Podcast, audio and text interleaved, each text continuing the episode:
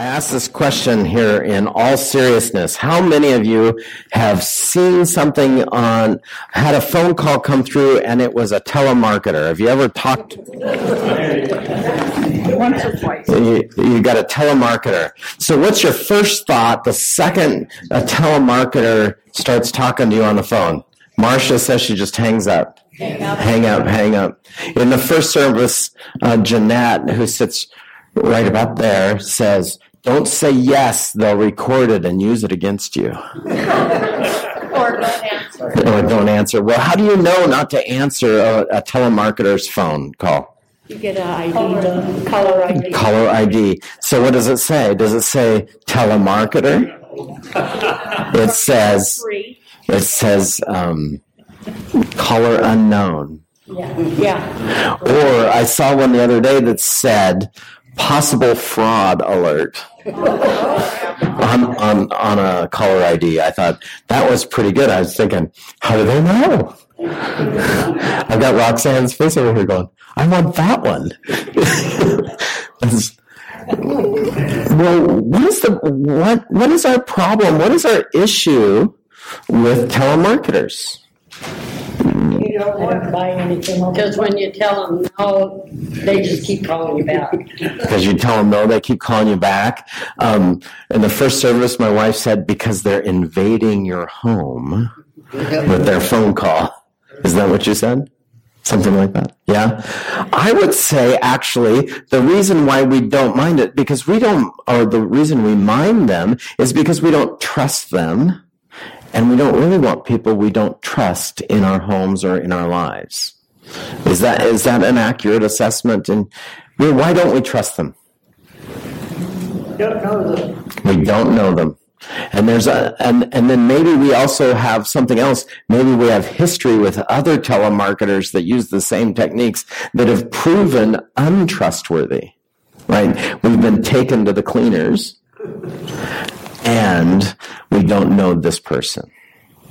But this is the question about the ordinary Christian life, in my opinion. Most people, I was I was walking along um, in Colville the other day, right right past the center of town, and there was a couple of people sitting by a makeshift stand, and they were witnessing for Jesus by by by putting pamphlets in front of people, and people and I watched for a little bit, and people were just walking by. Do you know why?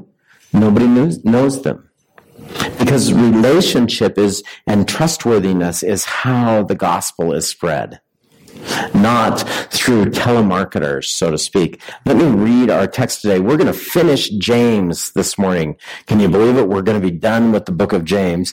But, it, but before james leaves us he's going to deliver us a little text on how to be just an ordinary christian. Let's do that. Let's read that. This is from James, uh, verse 5, or chapter 5, verse 12. But most of all, my brothers and sisters, never take an oath by heaven or earth or anything else. Just say a simple yes or no so that you will not sin or be condemned. Many of you will know this verse in an older translation. It says, let your yes be yes and your no be no but don't take oaths. Now, it, we hear that in our words. Have you ever met anybody in your life that signed their name, but their name wasn't any good? They just, they weren't going to keep their signature. They weren't going to, they promised, they, they just weren't going to follow through. Have you ever dealt with somebody like that? I, uh, I, I share this uh, anecdotal little story about running my own business as a graphic designer. I had two clients that required me to sign a sign a contract with them. They they were the hardest to get the money out of. Their their signature wasn't any better than their word. Most of all, brothers and sisters, never take an oath by heaven or earth or anything else. Just say yes or no, a simple yes or no, so that you will not sin or be condemned. Are any of you, here's the next one, are any of you suffering hardships? You should pray. Now, let me just stop there for a second. That's what you should do as a Christian. If you're in relationship with Jesus and God and he's repaired that spot and you're sitting there and, and there's this fundamental cry right at the beginning of this, be who you are. Let your yes be yes and your no be no. Do you hear that? Be who you are. Well, who are we in Christ? We are people that when we are suffering hardships, when we're hard pressed, what do we do? We pray. We talk to God and say, help, I need some help here. That's what we do. Number two, here we go. You should pray. Are you happy? Does your, if, if you look at this and it says, are you happy? I, I, this is almost one of those spots I'd, I'd almost like to just put a little mark and just put out in the margins this thing. This is the same verse from Acts, or same word from Acts 27, 22, when Paul has been shipwrecked and they're all, they're, they've not had any food. The exact same word here is take courage. So do you, any of you, are any of you courageous? Are you bearing up under stress and you're bearing up? You're going to make it through. Have you taken courage? Yes. What should you do? You should sing praises. That's just the standard reaction. So when something's going wrong and then you get through it, what, what are you supposed to do as a Christian? Praise the Lord. That's what we're supposed to do. This is, this is the, the, the how to be a Christian sort of book in this thing. The first thing you do is you be who you are. Well, who you are is you are, you are in Jesus. And so that'll lead you to the spot where when things go wrong in the world, and they will, you will pray. And when things are going wrong, but then they turn around and end up okay, you're gonna, you're gonna praise God. Are any of you sick? You should call for the elders of the church to come and pray over you. We've spent some time doing that this morning. When we say this, did you know that the reason why we say, Lord, hear our prayers, and we all say that is we are all in agreement with that prayer. Now, I have a little habit, and some of you have experienced this with me. If you come up, and I, I, I, I can't say I do it all the time, but I try if you come up to me and you share a prayer concern with me, um, how many of you have done that and had me stop and pray right at that moment? Okay, so there's enough in here that, that, that at least my habit is slightly taking on in, in my life. But, but why do I do that? Well, first thing is, is you've shared something with me and I want to hear that, but I want to pray and I want God's guidance in what I'm going to say after the prayer. But also I find that I pray more often for things that I've already prayed for. So if I say, well, I'll pray for that later, I often, being human, forget. And I'm sorry to say that, but none of you have ever forgotten to pray for something that you've, that you said you would pray for, have you?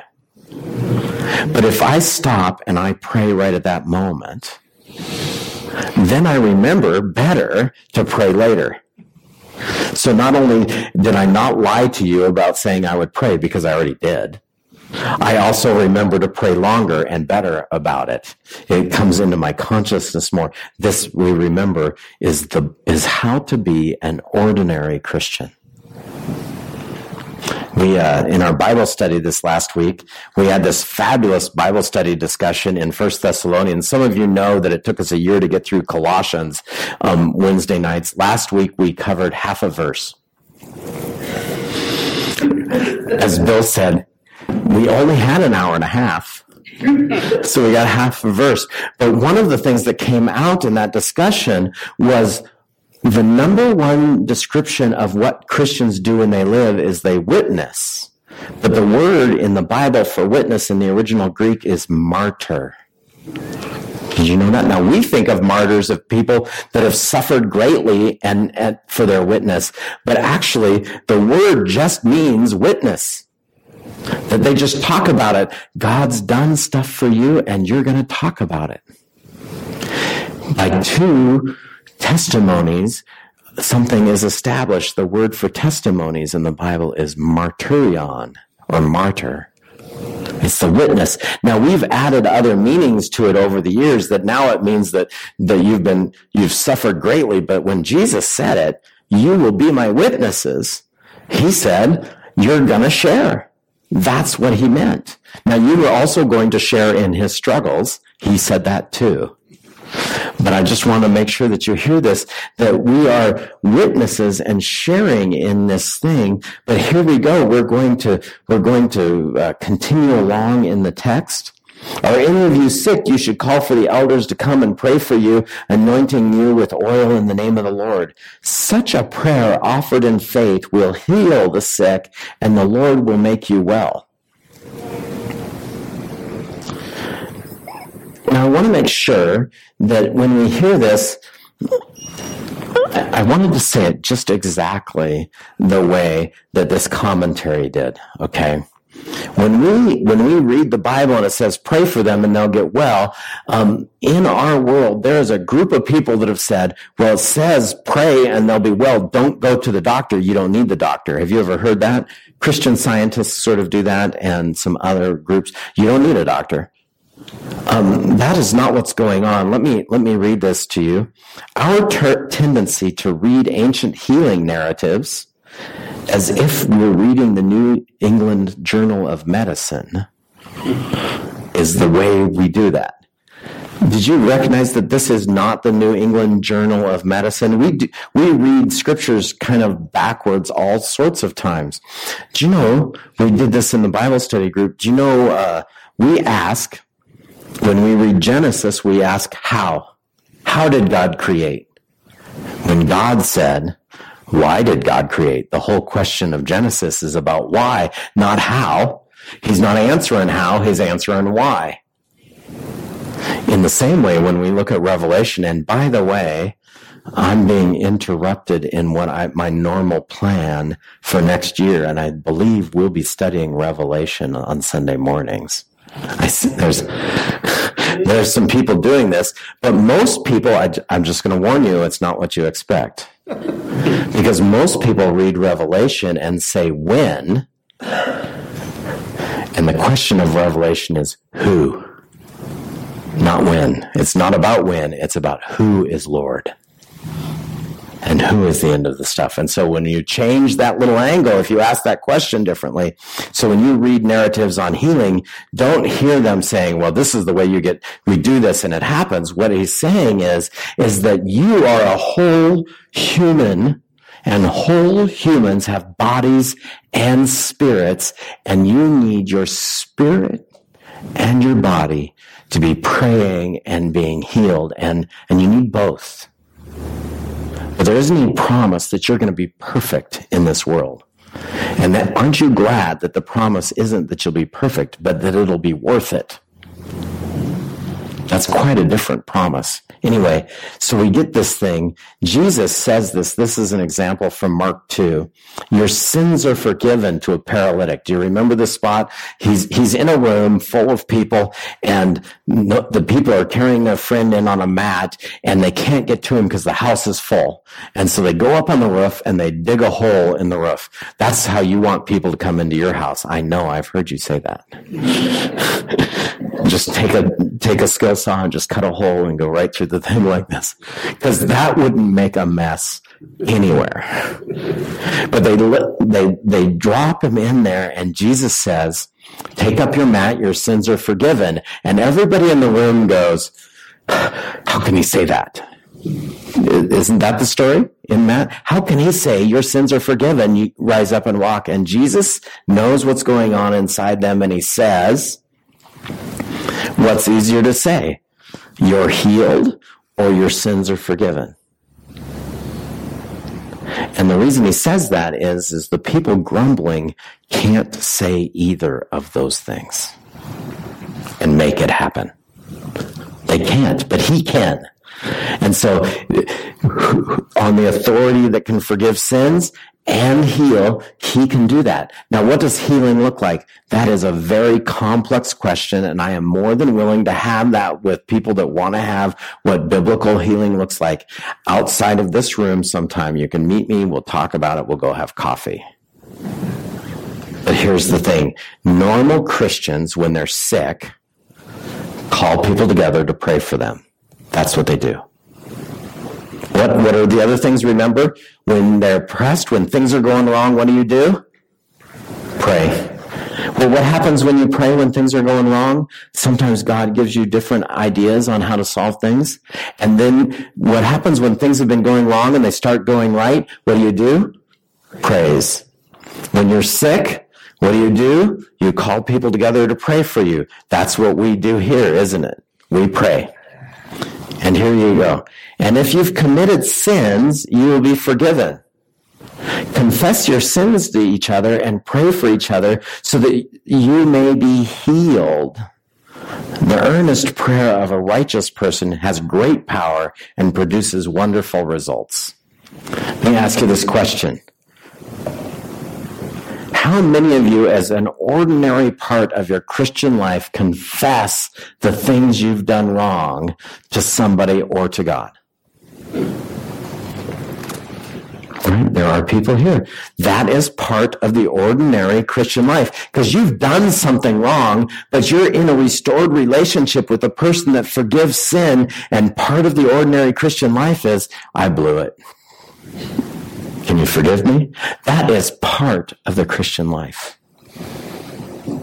Now remember, we started this off with a little note about integrity. Let your yes be yes and your no be no. What does it mean to be a Christian? Well, it means that when you're, when you struggle, you, you ask for help. When things are going well, you sing praises. When you, when you blow it, you ask for forgiveness. That's just an ordinary part of a Christian life. There's more. There's more to this, right? I didn't want to skip over this moment here in this text.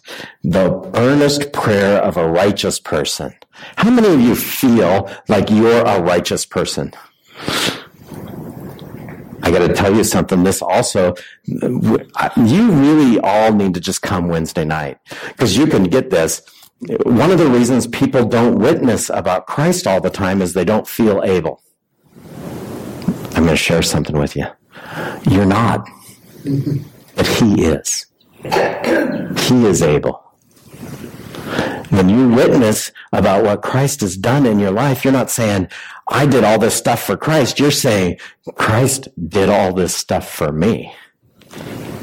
I'm not able. He's able. I'm not righteous. He is righteous. But then he puts that righteousness inside of us and it starts to take roots. And it says the prayer of a righteous person. It's not just your righteousness that accomplishes this stuff. It's God's righteousness in you that accomplishes the prayer and great power and produces wonderful re- results. Now it goes into an example. Elijah was a human just like us. And yet when he prayed earnestly, well, he didn't just pray for whatever. He prayed for what God wanted him to pray for. I want to get that little stipulation in there. I really want a new car isn't maybe what God's asking you to pray for. But when he prayed earnestly rain, that rain would not fall, none fell for three and a half years. And then when he prayed, again, when he was told by God to pray for that, the sky sent down rain and the earth began to yield its crops.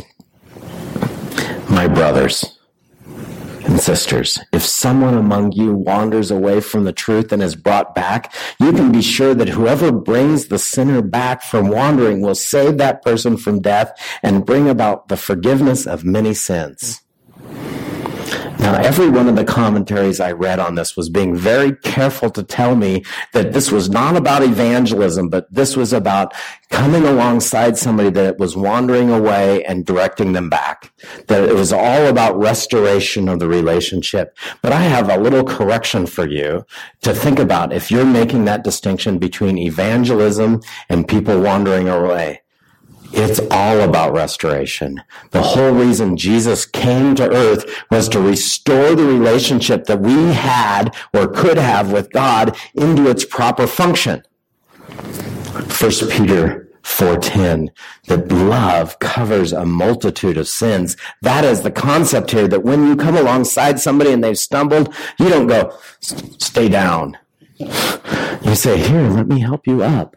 And, and your love that guides them back into a restored relationship, whether that is evangelism or whether that is apologetics, which is a fancy term meaning arguing for the faith.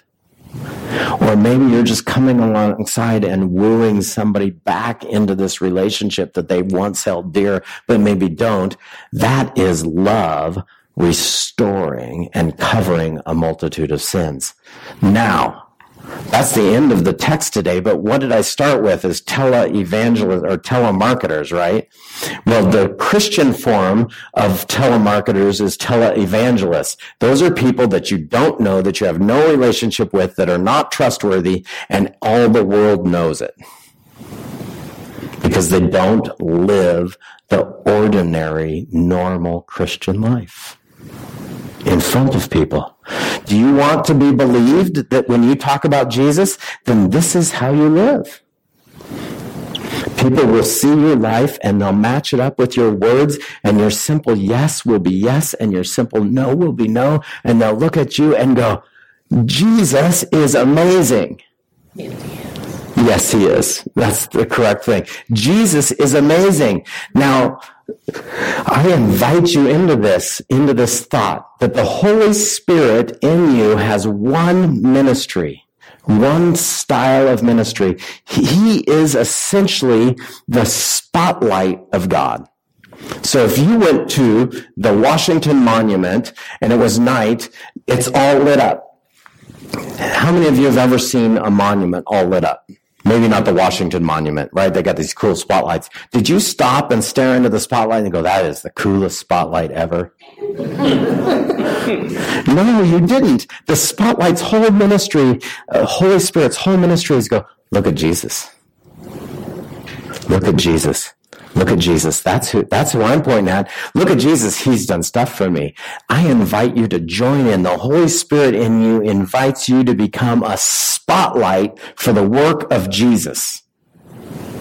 Not your own work not what you do because you're not able. You can't convert anybody. God does that. God calls people back and he might use you to do that, but it all comes into this spotlight ministry. But before you can have a spotlight ministry that works, you have to be who you say you are. And that's what being a Christian is about, right? So what is being a Christian about? Well, you don't say one thing and then never do it.